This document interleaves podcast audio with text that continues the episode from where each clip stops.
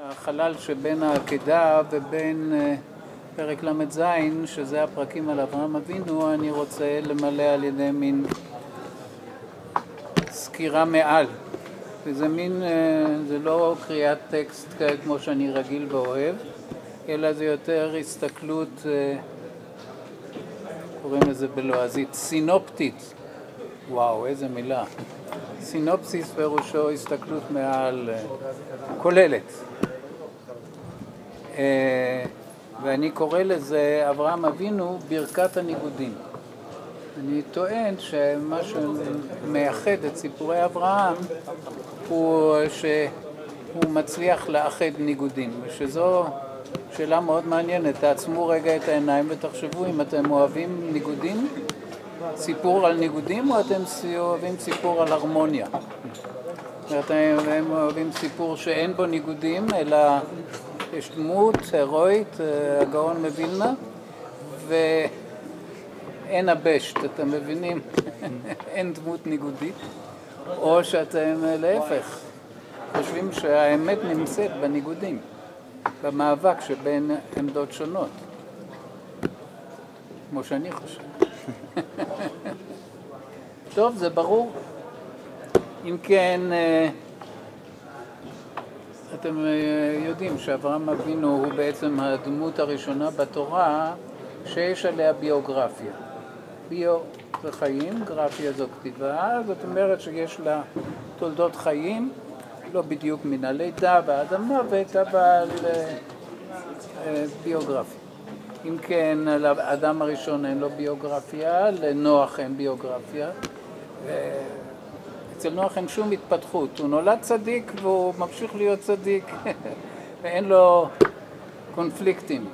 גם כשהוא משתכר זה בעצם דרך לגלות את הפלא שיש באלכוהול, להביא אותנו לידי מצבים של אי שליטה, אבל זה, זה מין התנסות, אבל זה לא, זה לא בריחה, זה לא מחוף צער, הוא לא ידע מראש מה יקרה כששותים הרבה יין, פרי הגפן. טוב רבותיי, אם כן, לאברהם אבינו מוקדשות שלוש פרשיות, לך לך וירא חיי שרה, שהם ארבעה עשר פרקים, וזה, הייתי אומר, עוד לפני שאנחנו מתחילים, חשוב מאוד לדעת מהו המיקום שבו התורה מציבה את אברהם אבינו. הוא לא האדם הראשון, הוא לא אבי האנושות, הוא לא נוח, הוא אבי עם ישראל שבא מאוחר. אפשר כבר uh, לסגור את הדיבורים ולחשוב מה פירוש. התורה של היהודים, היהודים באים מאוחר. זאת אומרת, יש לנו יעקב ועשיו שהם uh, תאומים, אבל אחר כך יש לנו רק 12, וזה... כל האחרים כבר לא מעניינים אותנו באותה מידה. התורה מדבר קצת על ישמעאל, אבל קצת על אדום, בכל אחד מהם יש, על אדום יש פרק, אתה יודע, כל הפרק של רשימות יחס בעצם, לא סיפור אמיתי, אלא את המהות האתנית שלו, ולישמעאל יש מעט מאוד, קצת יותר על הבאר, וזה בעצם הסבר סיפורי של שמו, נכון? מה פירוש ישמעאל? שהשם שומע ונענה לזעקתו. אבל הסיפורים האלה בעצם סוגרים את, את ההתעניינות שלנו בהם. אנחנו ממש מתעניינים בעם ישראל שהוא, יש לו אולי המון גויים, זה 12 שבטים. תראה, גם נחור, הוא, יש לו 12 נשיאים. ישמעאל יש לו 12 נשיאים. אנחנו רואים ש-12 זה מספר השלמות האתנית במקרא, לפחות בספר בראשית. עוד הערה? עוד שאלה? טוב. אם כן, אמרתי שזה קצת מוזר שהתורה לא נותנת לנו איזה מין גאווה שאנחנו הראשונים. לא, אנחנו late comers, איך אומרים את זה בעברית? מאחרים לבוא. מה התורה רוצה להגיד? אילו התורה הייתה אומרת שאנחנו בני נוח, או יותר נכון בני אדם, אז היא הייתה אומרת שהייחוד שלנו הוא אתני. אבל התורה אומרת לא, אנחנו בני נחור, לא, לא יועיל שום דבר. מבחינה אתנית אנחנו כמו הגויים. אלא מה? יש עלינו צווים מיוחדים. זאת אומרת, מה שבוחר אותנו זה הבחירה האלוקית ולא המהות האתנית. ואידך זה לגמור, לכו ותחשבו על זה שבוע. זה מאוד מרחיק לכת מה שאני אומר, אני חושש שלא לימדו אתכם ככה. אבל לי נראה שזה הפשט הברור של התורה שאומרת, אל תחשוב שהמיוחד בנו הוא אתני. זאת אומרת, לכולם יש אה, גנים כאלה ולנו יש גנים אחרים. לא. המיוחד בנו הוא שאנחנו בנים של אברהם, ואברהם קיבל את הצו לך לך, ואנחנו מקיימים את הצו לך לך. כן, בבקשה. אבל התורה הרי בסוף, נכון שיש לה איזה מסר שהיא רוצה להעביר, אבל בסוף היא תייצג איזה אמת היסטורית, ולכן גם אם היא הייתה רוצה להגיד לנו שאנחנו בני אדם, היא לא הייתה אומרת לנו את זה. אז אני לא... אה, אלא איך, איך אתה יודע שאנחנו בני אדם? אם אסור לה להגיד לנו את זה? אתה לא, יודע מה ההפך של להגיד? אתה יודע. מה ההפך של להגיד? זה להראות. זאת אומרת, התורה, ככה אומרים באנגלית, you, you, you tell or you show. אתה אומר או אתה מראה. אה, מה שאתה מראה הרבה יותר חזק ממה שאתה אומר. אם התורה אומרת אתה מיוחד, זה מילה. אבל אם התורה מראה לך שאתה בן של אברהם אבינו והוא מתחתן עם אישה מיוחדת והוא דואג שהבנים שלו יתחתנו עם אנשים מיוחדים ובעיקר הוא שומר מצוות. אז אתה מבין שהבחירה האלוקית נענית בהיענות אנושית. בלי היענות אנושית זה לא מועיל. טוב, תשאלו רבותיי, השאלות שלכם חשובות מהדיבורים שלי, באמת. כי הם נובעים מ- מרצון, אה, כן? אמ, זה לא, האם זה לא יכול, בא להראות לנו דווקא שהפנייה הראשונית, הראשונה של הקדוש ברוך הוא הייתה ניסיון לפנות דווקא לכל העולם ולא דווקא, ולא דווקא לעם ספציפי? אני חושב שזה מאוד חשוב, כן. מה, אתה, אתה באמת חושבים שהעם הקדוש ברוך הוא לא מתעניין בסינים? אני באמת שואל. הם, הם לא בני אדם? מה, הם ג'וקים? מה הם? אוי ואבוי אם מישהו לא חושב על זה. מה, הם לא בנים לשם כמו אנחנו? ודאי שכן. כל מי שלא חושב ככה בעיניי הוא גזען ללא תקנה, ממש. יכול להיות שזה כולכם, אבל זה לא, לא משנה. גזען ללא תקנה. התורה היא עד גזענית. שהוא יעשה תשובה כמובן. מה? התורה היא גזענית, היא כן מבדילה, לפי המושגים של היום היא מאוד גזענית, היא מאוד מבדילה בינינו לבין הגויים. אבל לא מאוד הבדלה גזענית, לכן היא אומרת שאנחנו מתחתנים עם אנשים אחרים, אנחנו מגיירים אותם, אנחנו עושים כל מיני דברים, אבל לא, לא גזענית. לא. או, אנחנו יכולים לקבל אותם יש אלינו, בה יסוד יכולים אתני. לקבל אותם אלינו אם הם יהפכו להיות כמונו, אם הם יהיו, אם הם יהיו, אה, אם הם ישמרו מצוות וילכו אבל זה איתנו, לא. או אם יהיו, מבחינת היא אבל- לא יכולה... זה לא גזעני. היא לא יכולה להפוך להיות כמוך אם זה על בסיס גזעי. את הגזע אתה לא יכול. לשנות, את ההתנהגות אתה יכול לשנות. אם התורה אומרת לך, לך לך, שזה הופך אותך ליהודי בזה שאתה שומר את המצוות והולך לארץ ישראל וכו', היא לא גזענית. כי היהודים מצווים, זה מאוד חשוב לדעת, שהשם מצווה את כל הגויים שבע מצוות, ויש להם מקום בגן עדן. מה שקוראים עולם הבא. גן עדן זה ביטוי ככה קצת ציורי. על מי יש לו חלק לעולם הבא? מי שמקיים. כל, כל אדם בעולם, כל סיני ויפני, יש לו שבע מצוות, הוא מגיע לעולם הבא. אבל היהודי שיושב כאן, היהודים שיושבים כאן, מסכנים. הם צריכים 500 אה, תרי"ג, זה 613, נכון? מה שאחרים, כשאני הייתי אה, בצבא, לא בצבא, במילואים, נותן שיעורים ככה מטעם קצין חינוך, אז הייתי, מאוד היה חשוב לי ללמד את החיילים החילוניים שהיו צריכים לשמוע שעה ממני. כותב להם על הלוח, 516, תרי"ג 13,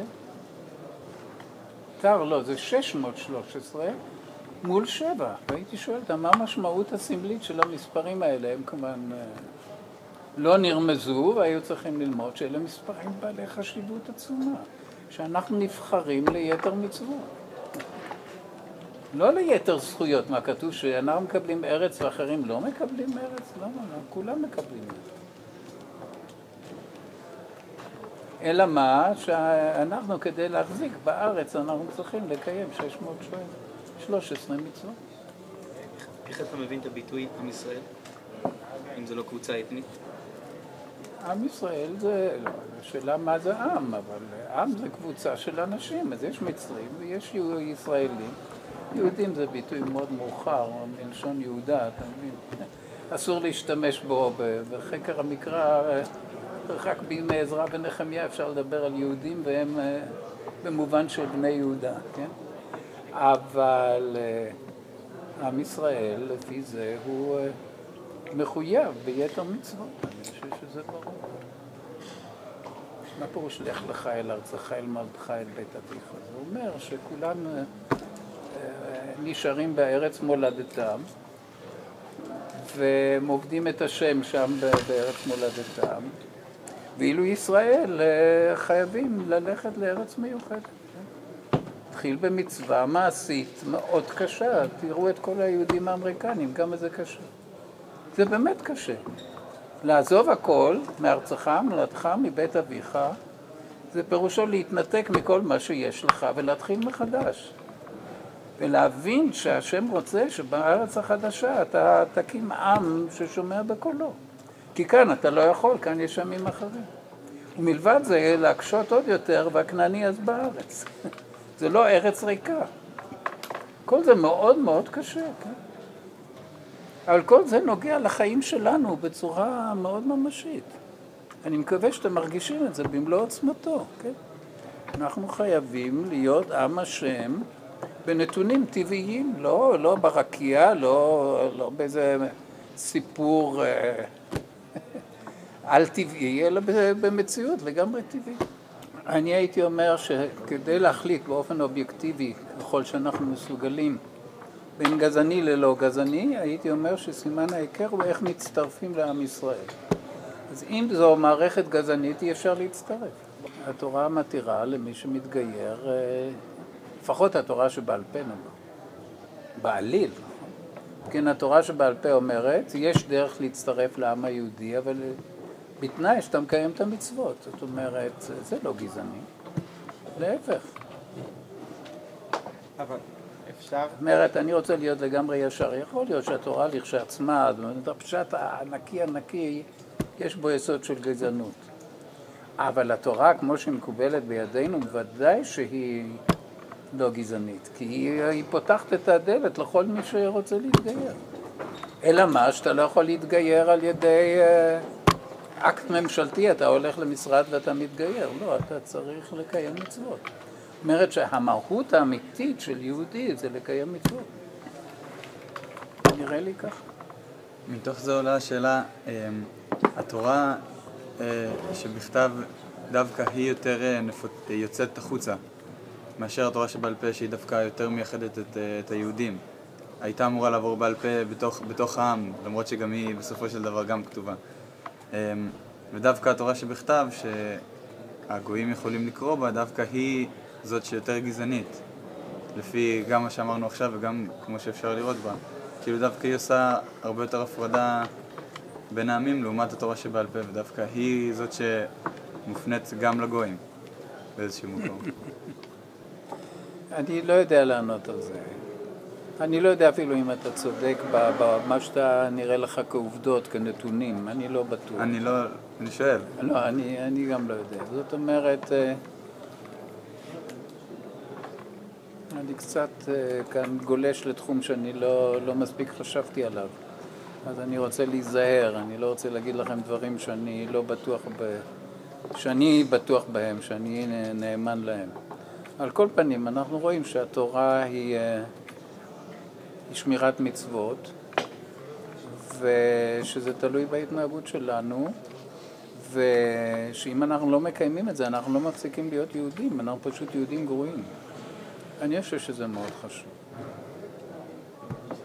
זהו, נסתפק בזה. טוב, ממשיכים?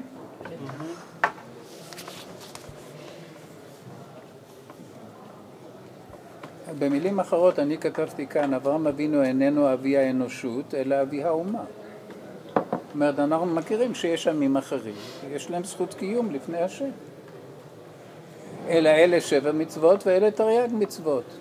וההבדל בין ישראל לעמים איננו גנטי, אלא ייעודי.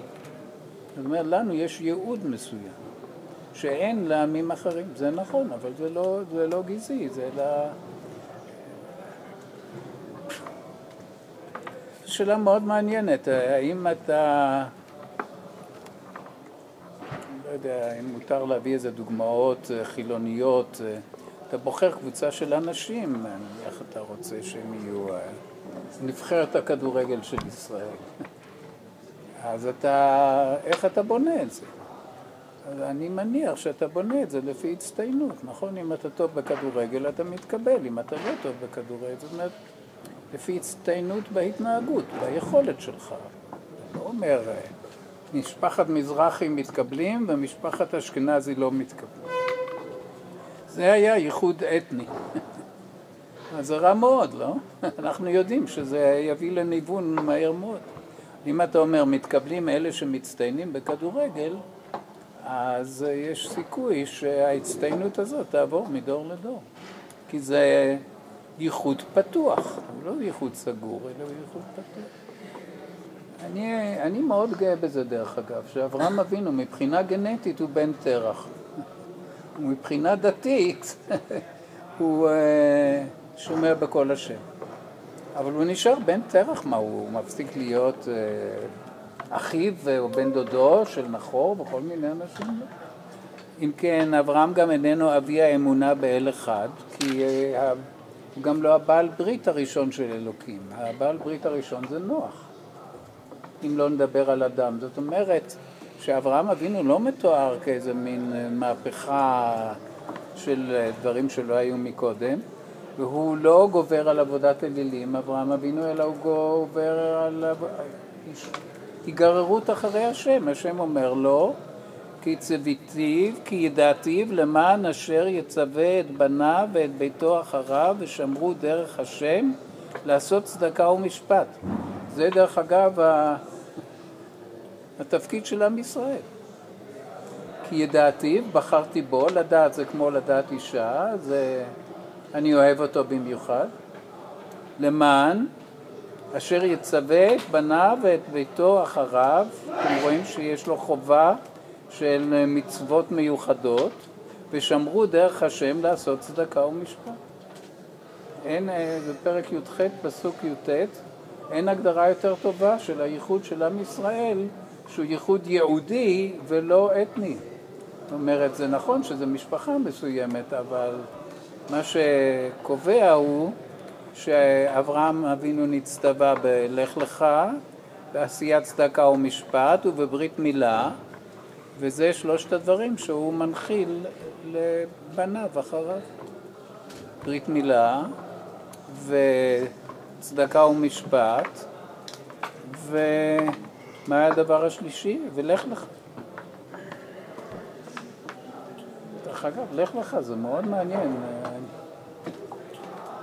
לציונים זה לא כל כך מדהים, אבל זה דבר די מתאים, לא? שהמיוחד של אברהם אבינו, המצווה הראשונה היא לקום וללכת, כי הוא זקוק לטריטוריה שבה הוא יממש את ייחודו. הוא לא יכול לעשות את זה בעצם בחוץ לארץ. בצורה שלמה הוא צריך לעשות את זה בארץ, לא קוראים לה ארץ ישראל, כי ישראל זה יעקב וכולו, אבל בארץ הנבחרת. ארצך ממולדתך מבית אביך אל הארץ אשר אראך פירושו אל הארץ הנבחרת.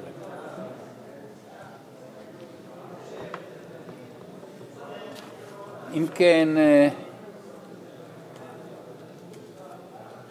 בעוד שנוח ההצדקה שלו היא עובדה מוקדמת והוא לא מתפתח, אה, לעומת זאת, והמבחן של נוח הוא להישמר מן השחיתות של בני דורו, להאמין ששעת עונשם הגיעה, לבנות ביבשה ספינה ללא מפרש משות והגה. אני מקווה שאתם עוקבים אחריי. זה דבר מדהים, לא? לבנות ביבשה אונייה שהיא לא יכולה לשוט בכלל, ואין לה גם כלי שיט, זאת אומרת אין לה מפרש, אין לה משות ואין לה הגה. זו סירת הצלה ענקית שהמשמעות שלה היא שאתה מאמין שבאמת פה יהיו מים. זאת אומרת שהמקום הזה יהיה, יוצף על ידי מי מבול שהשם יביא, שזה קשה ביותר להאמין. ואז הספינה הזאת תתרומם והיא תציל אותך. והיא לא שטה למקום מסוים, היא זו ספינה, זה בעברית מודרנית זו סירת הצלה ענקית, עם שלוש קומות, עם מקום לכל החיות, אבל היא לא, היא לא אונייה, היא סירת הצלה או ספינת הצלה תציל את האנושות. אם כן, הדרך החיים של אברהם וזרעו היא ניסיונות. אני חושב שזו מילה מאוד חשובה, זו מילה מאוחרת מאוד, אבל היא בעצם המהות של חיי אברהם, שהשם אומר לו, לך לך, והיא אומרת לו, לך לך להר המוריה, זאת אומרת, הוא לא מגיע. גם אחרי שהוא הגיע לארץ הייעוד, בתוך ארץ ישראל הוא צריך ללכת לירושלים, נכון? אז במים, לך לך, זאת אומרת, ההליכה היא מאוד חשובה, ואחר כך הוא אומר, חלילה לתת, ל... חלילה לך מלחזור ל... איך הפסוק הזה? לא תיקח אישה לבנה, לבני מבנות הכנעני אשר אני יושב בקרבו, כי אל ארצי ואל מולדתי תלך. ולקחת אישה לבני ליצחק. אומרת, אסור לך לקחת אישה מקומית, אבל אסור לך גם אה, לחזור לחוץ לארץ, אלא אתה צריך ללכת לארץ שמה, ואם היא... ת... השם ידאג לכך שהיא לא תסרב, הוא אומר, ואם היא תסרב לבוא, אז הוא אומר, השם ידאג לכך. אומרת, אתה צריך אלמנט אה, יסוד של אמונה שהשם יעזור לך לקיים את הנוכחות שלך בארצו. אני כאן כתבתי, דיוקנו של אברהם לא מעוצב בתורה כדמות אידיאלית, אלא כדמות ריאלית. אומרת, הוא איננו אדם, אה, עכשיו אתם יודעים שהיהודים אה, לא אוהבים את זה, ואוהבים לתאר את אברהם כדמות מושלמת. אז מה הם אומרים קודם כל? שהוא שמר מצוות. שמר שעירוב תבשילין, לא פחות ולא יותר עירוב תבשילין שזה מצווה מדרבנן. זו אמירה מאוד קיצונית ומאוד מעניינת, שאומרת שמה שאמיתי הוא נצחי. ולא היו שלבים אה, שבונים את אברהם. זה אדם צריך להחליט במה הוא מאמין. היום לפני שאתם הולכים לש... לישון, לפני שאתם נרדמים, אתם צריכים לשאול את עצמכם, במה אני מאמין? האם אני מאמין שהיהדות היא נצחית ולכן אברהם אבינו קיים את כל המצוות? כי לא ייתכן אחרת, אם הוא יהודי, הוא צריך להיות יהודי שלם. או שאני מבין שהיהדות היא פרי התפתחות, מילה שלא אהובה על דתיים, התפתחות אמיתית שבה אברהם אבינו מצווה רק במצוות מעטות ויש מעמד הר סיני. ויש יהדות שלפני מעמד הר סיני, שבה אנחנו לא מצווים אה, בכל התרי"ג מצוות. אני חושב שזה מאוד חשוב להיות מודע לאפשרויות התיאולוגיות, או אם אתם לא אוהבים את המילה, את האמוניות השונות שעומדות בפנינו. אם כן, אה, בניגוד לדעה שאברהם אבינו בן שלוש כבר שמר את כל המצוות, שבעיניי זה קצת מגוחך אה, לחשוב שילד בן שלוש כבר אה, יהודי זה מזוקן עם, ששומר את כל המצוות, אנחנו רואים שבתורה, לפי הפשט, האופי של אברהם הוא פרי מאבקים מאוד קשים. אני כאן מציין שלושה מהם. הראשון זה ההתנתקות ההירואית מארצו, ממולדתו ומבית אביו, והליכה לארץ בלתי נודעת, אשר יראוה לו מן השמיים. זה דבר ראשון. אחר כך יש הירידה מצרימה בשעת הרעב, ללא צו וללא הרשעה. זה נורא מעניין. יש אברהם, הוא חי בחרן, הוא חי באור כסדים בעצם. הוא הולך לחרן, מרצונו, תרח בעצם, לוקח אותו כבר לחרן. עכשיו מחרן השם אומר לו, לך לך. והוא הולך, ו... איפה היינו? הוא מגיע לארץ ויש שם רעב, עכשיו מה הוא יעשה? אין לו התגלות, השם לא אומר לו מה לעשות. הוא חי בחושך, לא? אז הוא הולך למצרים על דעת עצמו, ושם הוא מפקיר את אשתו ואומר היא אחותי על דעת עצמו. ומתברר שזה היו שתי שגיאות. אז השם אומר לו, לא, לא, תיקח את אשתך, אני מציל אותה מכל הרעה שאתה מביא עליה, עוד מעט פרעה ישכב איתה, קח אותה, קח את הפיצויים שאני גורם לכך ש... ותחזור לארץ הרעה. זה נורא מעניין. זאת אומרת, זה מראה שגם האדם הקרוב לאלוקים יותר מכל מה שאנחנו מעלים על דעתנו, הוא חי בהרבה פעמים בחושך. הוא צריך להחליט מהו רצון השם. אחר כך הוא שומע שלקחו בשבי את לוט, והוא צריך להחליט אם הוא נחלץ להצלתו. הוא לא שואל את השם. הוא קם והוא רודף אחרי ארבעת המלאכים אה, לשחרר את לוט. לעומת זאת, את שרה הוא מפקיר לגורלה.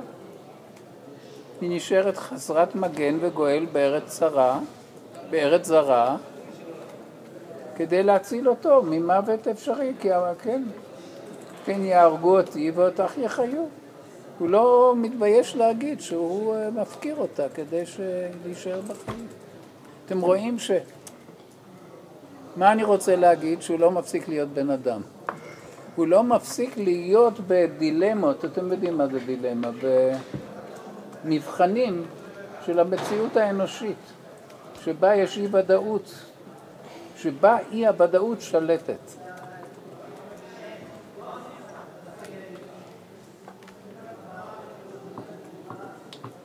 אז ככה הוא אומר... אבל אנחנו יכולים לראות שגם כשהוא עושה דברים, דוגמה שהוא מפקיר את שרה, אז הקדוש ברוך הוא, מציל אותה. אז הוא, הוא כאילו בוחר ועושה לבד, אבל תמיד יש לו ברקע את האל שעוזר לו ומציל אותו. כן, אבל זה קצת הבדל אם אתה קורא את זה בספר או בחיים. זאת אומרת, זה שתמיד, זה אתה יודע בדיעבד, אבל בחיים הוא לא ידע מראש, השם לא אמר לו, מה שתעשה אני אשלוף אותך מן ההסתבכויות שלך, לא. הוא צריך להסתבך ואז השם שולף אותו. אתה מבין שיש הבדל בין מוקדם ומאוחר? אתה מסתכל על זה אחורנית, אבל הוא, הוא ברגע האמת, בזמן אמת, הוא לא יכול לסמוך על זה. אין לו מין הבטחה כזאת בכיס. ומה שהוא יעשה, השם יתקן, לא?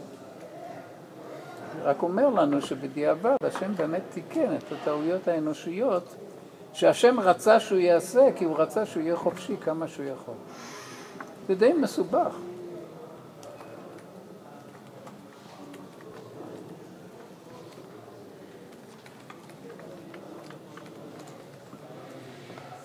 יש גם לא רק חולשה מוסרית, שהוא מפקיר את אשתו, יש גם חולשה אמונית.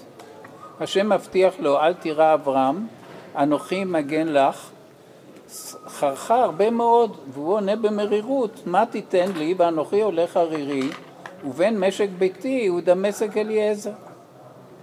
הוא ממש כועס על השם ואומר, מה אני צריך את כל ההבטחות שלך כשאין לי בנים ואני לא יכול, אין לי שושלת שאני יכול להעביר לה את הברכות שלך.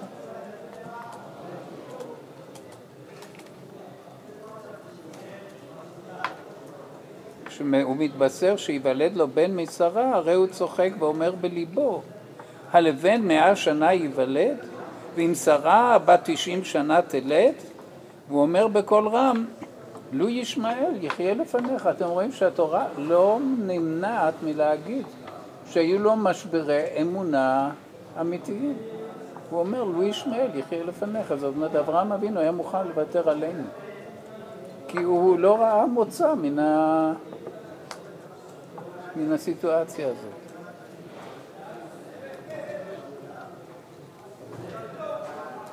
אני כתבתי כאן, אמור מעתה, גדולתו של אברהם איננה בהיעדר של חולשת דעת וחולשת אופי, אלא במאבק המתמיד לגבור על חולשותיו ומגבלותיו. לכך אין ביטוי יותר בוטה מאשר הצו לקרוא לבנו היולד לו בשם יצחק. מה זה אומר יצחק?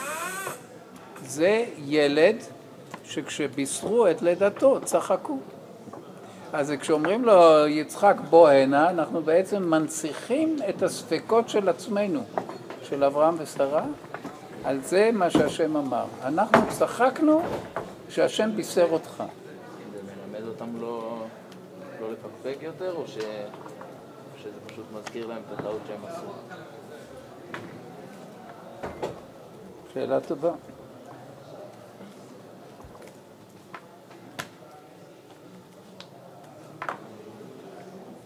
אני חושב שהוא רוצה להגיד שעזרת השם היא גדולה מהאמונה האנושית.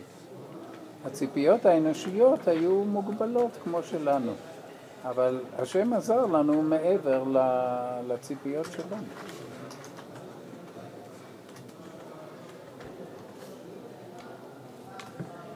אז עכשיו נראה את מבחני האמונה של אה, אברהם אבינו. המאבק ההירואי הזה של אברהם בחולשותיו הוא נחוץ מפני שהבטחה ואעשך לגוי גדול ניתנת לאדם חסר בנים ומחוסר ארץ. זה באמת דבר נורא, לא? אדם מקבל הבטחה שאני אעשה אותך לגוי גדול, והאמת היא שבמציאות אין לו לא ארץ ולא בנים. זאת אומרת שיש פער אדיר בין מה שהשם מבטיח לו למה שיש לו כרגע. ממש אדיר, נכון? עכשיו זו שאלה אם באמת הבטיח לו, או שזה נכתב בדיעבד. אני יכול להגיד, הוא אומר לו בלשון היחיד, זה... אתה... אנחנו תמיד תלויים במספר, אני... אה, אבל זה המהות של הבטחה. מה? אתה לא מבטיח לבן אדם משהו שיש לו. כאילו, אני לא יכול להבטיח למישהו שיש לו מכונית, להגיד אני אתן לך מכונית, מה העניין? כבר יש לו. נכון. או הרעיון של הבטחה, אז הוא אומר אין לך, אבל אני מבטיח לך שאני אתן לך. נכון, נכון, בדיוק. מאוד הגיוני שההבטחה היא, היא במצב של אברהם אין כלום. הוא אומר לו בעתיד יהיה לך הכל. נכון, אבל אה, זה, זה המצב, אנחנו צריכים לראות שיש כאן הבטחה לאדם שאין לו כלום, והשאלה אם הוא יאמין או לא. גם כשהוא מת, הוא לא יכול לדעת שיהיה לו, שיהיה לו הכל בסופו של דבר. כשהוא מת. הוא מת גם, לא עם אה, גוי גדול ו... כן, אבל לפחות יש לו צאצא. לא, ברור, אני אומר, ההבטחה בדרך, אבל הוא לא יכול אני רק לא, שייתן לא את גיליתי ליבו. לכם שאת הצאצא הזה השם אומר ואני רוצה אותו פתאום. זאת אומרת שבעקידה פתאום השם רוצה את הצאצא הזה. זה מאוד קשה להיות אברהם אבינו, זאת אומרת, סוף סוף נולד לו בן, ואז השם אומר, אני רוצה את בנך את יחידך אשר אהבת. גם מבחינתו, איך הוא לא יודע שכאילו, מבחינתו, כי השם לא מגלה אליו כל דקה ומדבר איתו. יכול להיות שהוא חושב שאולי הוא עשה משהו לא נכון, שהשם אותו על דברים, כאילו. נכון, בהחלט יכול להיות. זה, זה בכלל, אה, גבורת האמונה היא לא להיסחף לדברים מוטים, אלא לדעת אם אתה באמת חטאת או לא. זה לא חוכמה לקבל אחריות על כל דבר ולהגיד חטאתי. אם, אם רע לי סימן שחטאתי לו, כי יש ניסיון. והניסיון לא אומר, אם אתה רואה אדם עיוור ברחוב, אתה אומר, אה, הוא חטא, לכן אה, הוא לא רואה. לא. זה אומר שיש לו ניסיון מאוד קשה. האם הוא יעבוד את השם למרות שהוא לא רואה? ואני חושב שזה מאוד חשוב, כולנו דרך אגב, אתם למדתם את זה כבר בגן או בכיתה ב', לא? שיש תופעה דתית שהשם מנסה אותנו. אני חושב שזה בלי זה אי אפשר בכלל להיות דתי. מה העניין עם כתורה? סליחה, בקול רם. מה העניין עם כתורה? יכול להיות שזה קשור להבטחה הזאתי? זה שבאמת תהיה ממנו גוי גדול? כשזה, כאילו, השאלה אם זה גוי ספציפי או שזה גוי גדול הייתי אומר, אב המון גויים, זה, זה לזה זה קשור. הגוי הגדול זה עם ישראל, אני חושב. אבל מלבד זה אומר לו אב המון גויים, וזה אומר שבאמצעות אישה אחרת הוא יהיה אב של אה, עוד 12 עמים אחרים. היו לו עשרה ילדים, אני חושב. בתורה יש שש, לא? בקול רם. בתורה יש שש ילדים, לא? 12? שש. תבדוק. זה פרק כ"ג, אני חושב, סוף פרק כ"ג.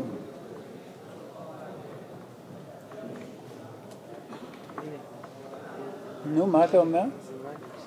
טוב, יש לך אצבעות, זה טוב. זה המחשב הקדום. אז הוא נולד לו שש ילדים, ונולד להם עוד... אה, אז כאילו ביחד יצא 12, כי נולד שש ילדים, וכאילו ביחד היה להם עוד שש שכל אחד יצא לעם. אז יוצא 12. זה מאוד חשוב לדעת שבספר בראשית 12 זה מספר השלמות האתנית.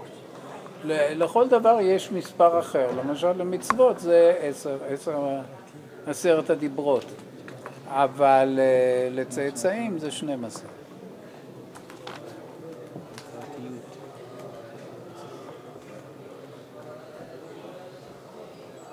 אז הייתה לו גם אה, התקוממות דתית, והוא אומר, מה תת... אל תירא אברהם, אנוכי מגן לך, שכרך הרבה מאוד. הוא עונה במהירות, במרירות, מה תיתן לי ואנוכי הולך ערירי, ובן משק ביתי יהודה משק אליעזר. וכאשר מתבשר שייוולד לו בן משרה, הרי הוא צוחק ואומר בליבו, אני קראתי את זה כבר. ואז הוא אומר, לו ישמעאל יחיה לפניך, זאת אומרת, בהחלט, כשאנחנו אומרים יצחק, אנחנו אומרים אביו ואמו צחקו, בנפרד, אבל שניהם צחקו, שניהם לא האמינו. גדולתו של אברהם איננה בהיעדר של חולשת דעת, אלא במאבק עם חולשת הדעת. אם כן, כל זה כבר אמרנו פעם מקודם, המאבק ההירואי הזה של אברהם בחולשותיו הוא נחוץ מפני שההבטחה אצחה לגוי גדול ניתנת לאדם חסר בנים וחוסר ארץ. אשתו עקרה והוא נטוע בחרן ועליו ללכת לארץ המובטחת שכלל איננה ריקה והכנעני אז בארץ. מה שאצל עמים אחרים הוא בגדר נתון טבעי במרכאות, יושג על ידו אך ורק כפרי הצירוף הקשה של הישמעות מיידית ואמונה סבלנית בהתקיימות הבטחות השם. זה אני רוצה להסביר. אם כן, בעוד שעמים אחרים מקבלים את נחלתם באופן טבעי, המילה טבע כמובן היא מימי הביניים ומילה ערבית, אז אתם מבינים שאסור להשתמש בה, כמעט שאסור להשתמש בה בהקשר מקראי, אבל אה, קשה לנו להתבטא בלעדיה, אז אנחנו אומרים, הכנעני אז בארץ זה המצב הטבעי. אז אה, מה שאצל עמים אחרים הוא בגדר טבעי, אצלנו, או אצל אברהם, הוא פרי הצירוף הקשה של הישמעות מיידית לצו השם. השם אומר לו לקום, הוא קם. לך לך וילך. אני חושב שזה מאוד מאוד חשוב, ההישמעות הזאת לצו כל כך יסודי, לעזוב את הכל וללכת לארץ אשר אראך. יחד עם זה, זה להאמין שהשם יקווה את דברו, יקיים את דברו, אף על פי שהוא לא מקיים. מתי הוא מקיים? לא אגלה לכם סוד, בימי יהושע. זאת אומרת, בימי אברהם נולד בן אחד מסכן, לעומת 12 בני נחור יש ילד אחד ששמו יצחק, והשם כמעט שלקח אותו, ואילו אה, את הארץ אנחנו מקבלים רק בימי יהושע. אתם יודעים מה זה יהושע? יהושע זה תלמיד של משה, אז אנחנו עוד רחוקים מאוד. תלמיד של משה. זה הרבה דורות לפני, אנחנו בדור של אברהם, יצחק, יעקב, עמרם, משה, זה שישה דורות.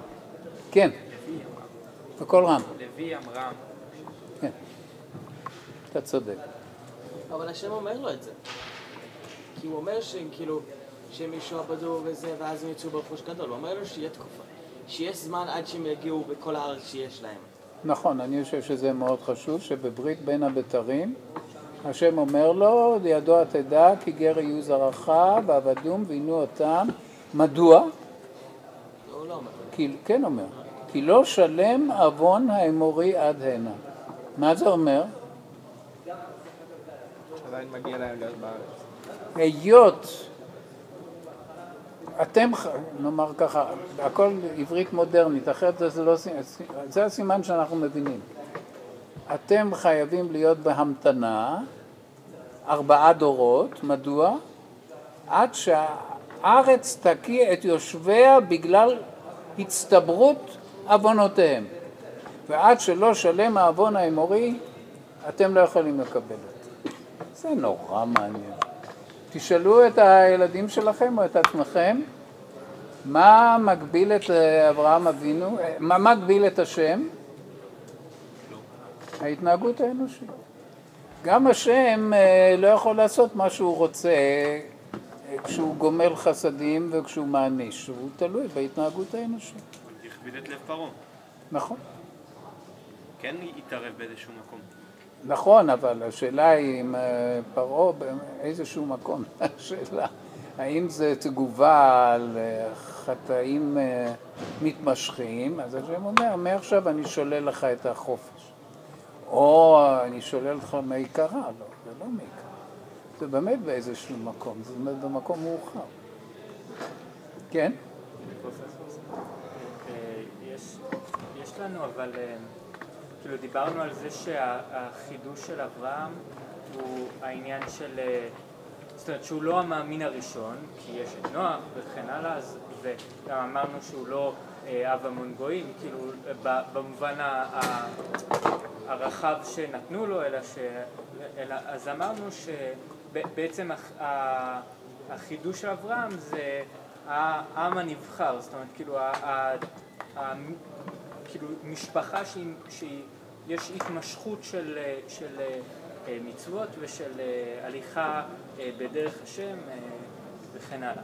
אז אבל עדיין בשלב מאוד מוקדם אנחנו לא בימי משה, וזה מתבטא בברית מילה, שבאמת מעכשיו הם מקיימים גם על ישמעאל, שנית בעשיית צדקה ומשפט, שזה מחויבות מוסרית, זה מאוד, מאוד, מרש... מאוד כללי, נכון? ודבר שלישי, מה... סליחה? לך לך. ולך לך, שזה מאוד חשוב. זאת אומרת שהוא עוקר את עצמו מארצו, ממולדתו, מבית אביו, הוא מבין שהנפרדות היא תנאי למיוחדות. אבל אני חושב שכאילו זה, זה ש, שהשם מבטיח לו אה, שבנים וכן אה, גוי, אה, גוי גדול וכן הלאה וההבטחה הזאת אני מבין אותה אבל ההבטחה בנוגע להר, ולאור ההבטחה הזאת אני גם מבין למה אה, משפחת, אה, המשפחה הזאת היא, היא חווה כל כך הרבה בעיות עקרות וכן הלאה וכן הלאה, לאור מה שאמרנו לגבי הניסיונות וכל הדברים האלה. אבל הצד השני ש, של אה, אה, ירושת הארץ, אני לא מצליח להבין, כי אין, לכאורה, אה, אין כאן, אה, א', אה, אברהם לא, לא מחדש נראה לפחות ש, ש, שהוא, לא, שהוא לא מחדש בזה איזשהו משהו, ומה גם אמרנו ש, שיש אה, מצב טבעי כבר בעולם שהכנעני יושב בארץ, כאילו אז למה, למה אני צריך פתאום איזה התניה לגבי, ה, לגבי הארץ, ולמה דווקא באברהם? טוב, נדמה לי שענינו על זה, שברית בין הבתרים אמורה לענות על מה שאתה אומר, שידוע תדע, כי גר יהיו זרעך בארץ לא להם, ועבדום ועינו אותם ארבע מאות שנה, כי לא שלם עוון היינו, ואז הוציא אותם ברכוש גדול. זה הכל אה, התוויה של מה שאנחנו לומדים אחר כך ביציאת מצרים, ואני אומר הם יהיו משועבדים, ארבעה דורות לפחות. ואז הם יצאו ברכוש גדול, מדוע? כי לא שלם עוון האמורי התהנה, פירושו שכל עוד שהארץ תפוסה על ידי אנשים שראויים לה, הקדוש ברוך הוא מנוע מלתת אותה לאחרים. פירושו של דבר, אה, קיבלנו אותה לא בגלל עינינו היפות ובלוריתנו המרשימה, אלא קיבלנו אותה מפני שאנחנו נאמנים לשם, והשם נאמן לצדק. זה מסורת מוסרית דתית מאוד עמוקה ומאוד חשובה. אברהם מקיים את מצוות לך לך, שזו מצווה מאוד קשה, שפירושו של דבר, כדי להיות עבדי, אתה צריך להיעקר מארצך, מולדתך, מבית אביך, אל הארץ אשר אני אראך, זה פירושו שאני בוחר בשבילך. זאת אומרת שהארץ הזאת, אם שואלים אותך למה דווקא פלסטינה, אתה צריך להגיד כי השם בחר בה, לא כי אנחנו אוהבים את האקלים או את המיקום או... יודע, זה באמצע העולם העתיק, אני יודע על כל מיני הסברים שאתה יכול להגיד, אלא כי השם בחר, אל הארץ אשר הרקע. זה פירושו של דבר שאני בוחר אותה כארץ השם ואתה נשמע לקולי. זה הכל אמירות דתיות מובהקות. אני מקבל את זה כמו שזה כתוב. משתדל. אני חושב שזה דבר מאוד קשה, שאברהם מקיים את צו השם מיד, השם אומר לו לך לך וילך. ואילו השם מקיים את דברו בימי יהושע. זה אומר שאתה לא מצפה לסימטריה בין יחסי האדם לאלוקים ליחס האלוקים לאדם. זה אחד הדברים הבסיסיים של דתיות אמיתית.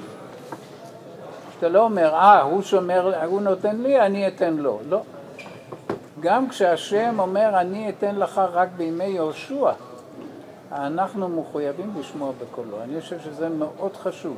תזכרו, אין סימטריה בין הישמעות האדם לאלוקים לבין ההבטחה, שהיא מיידית, לבין ההבטחה, הקיום האיטי של השם את הבטחותיו.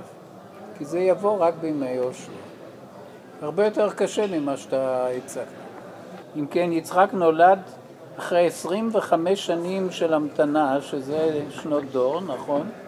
ואילו הארץ המובטחת לא תינתן אלא רק לצאצאיו, ודור רביעי ישובו הנה. טוב רבותיי, אני חושב שנסתפק בזה ונמשיך אם ירצה השם בשבוע.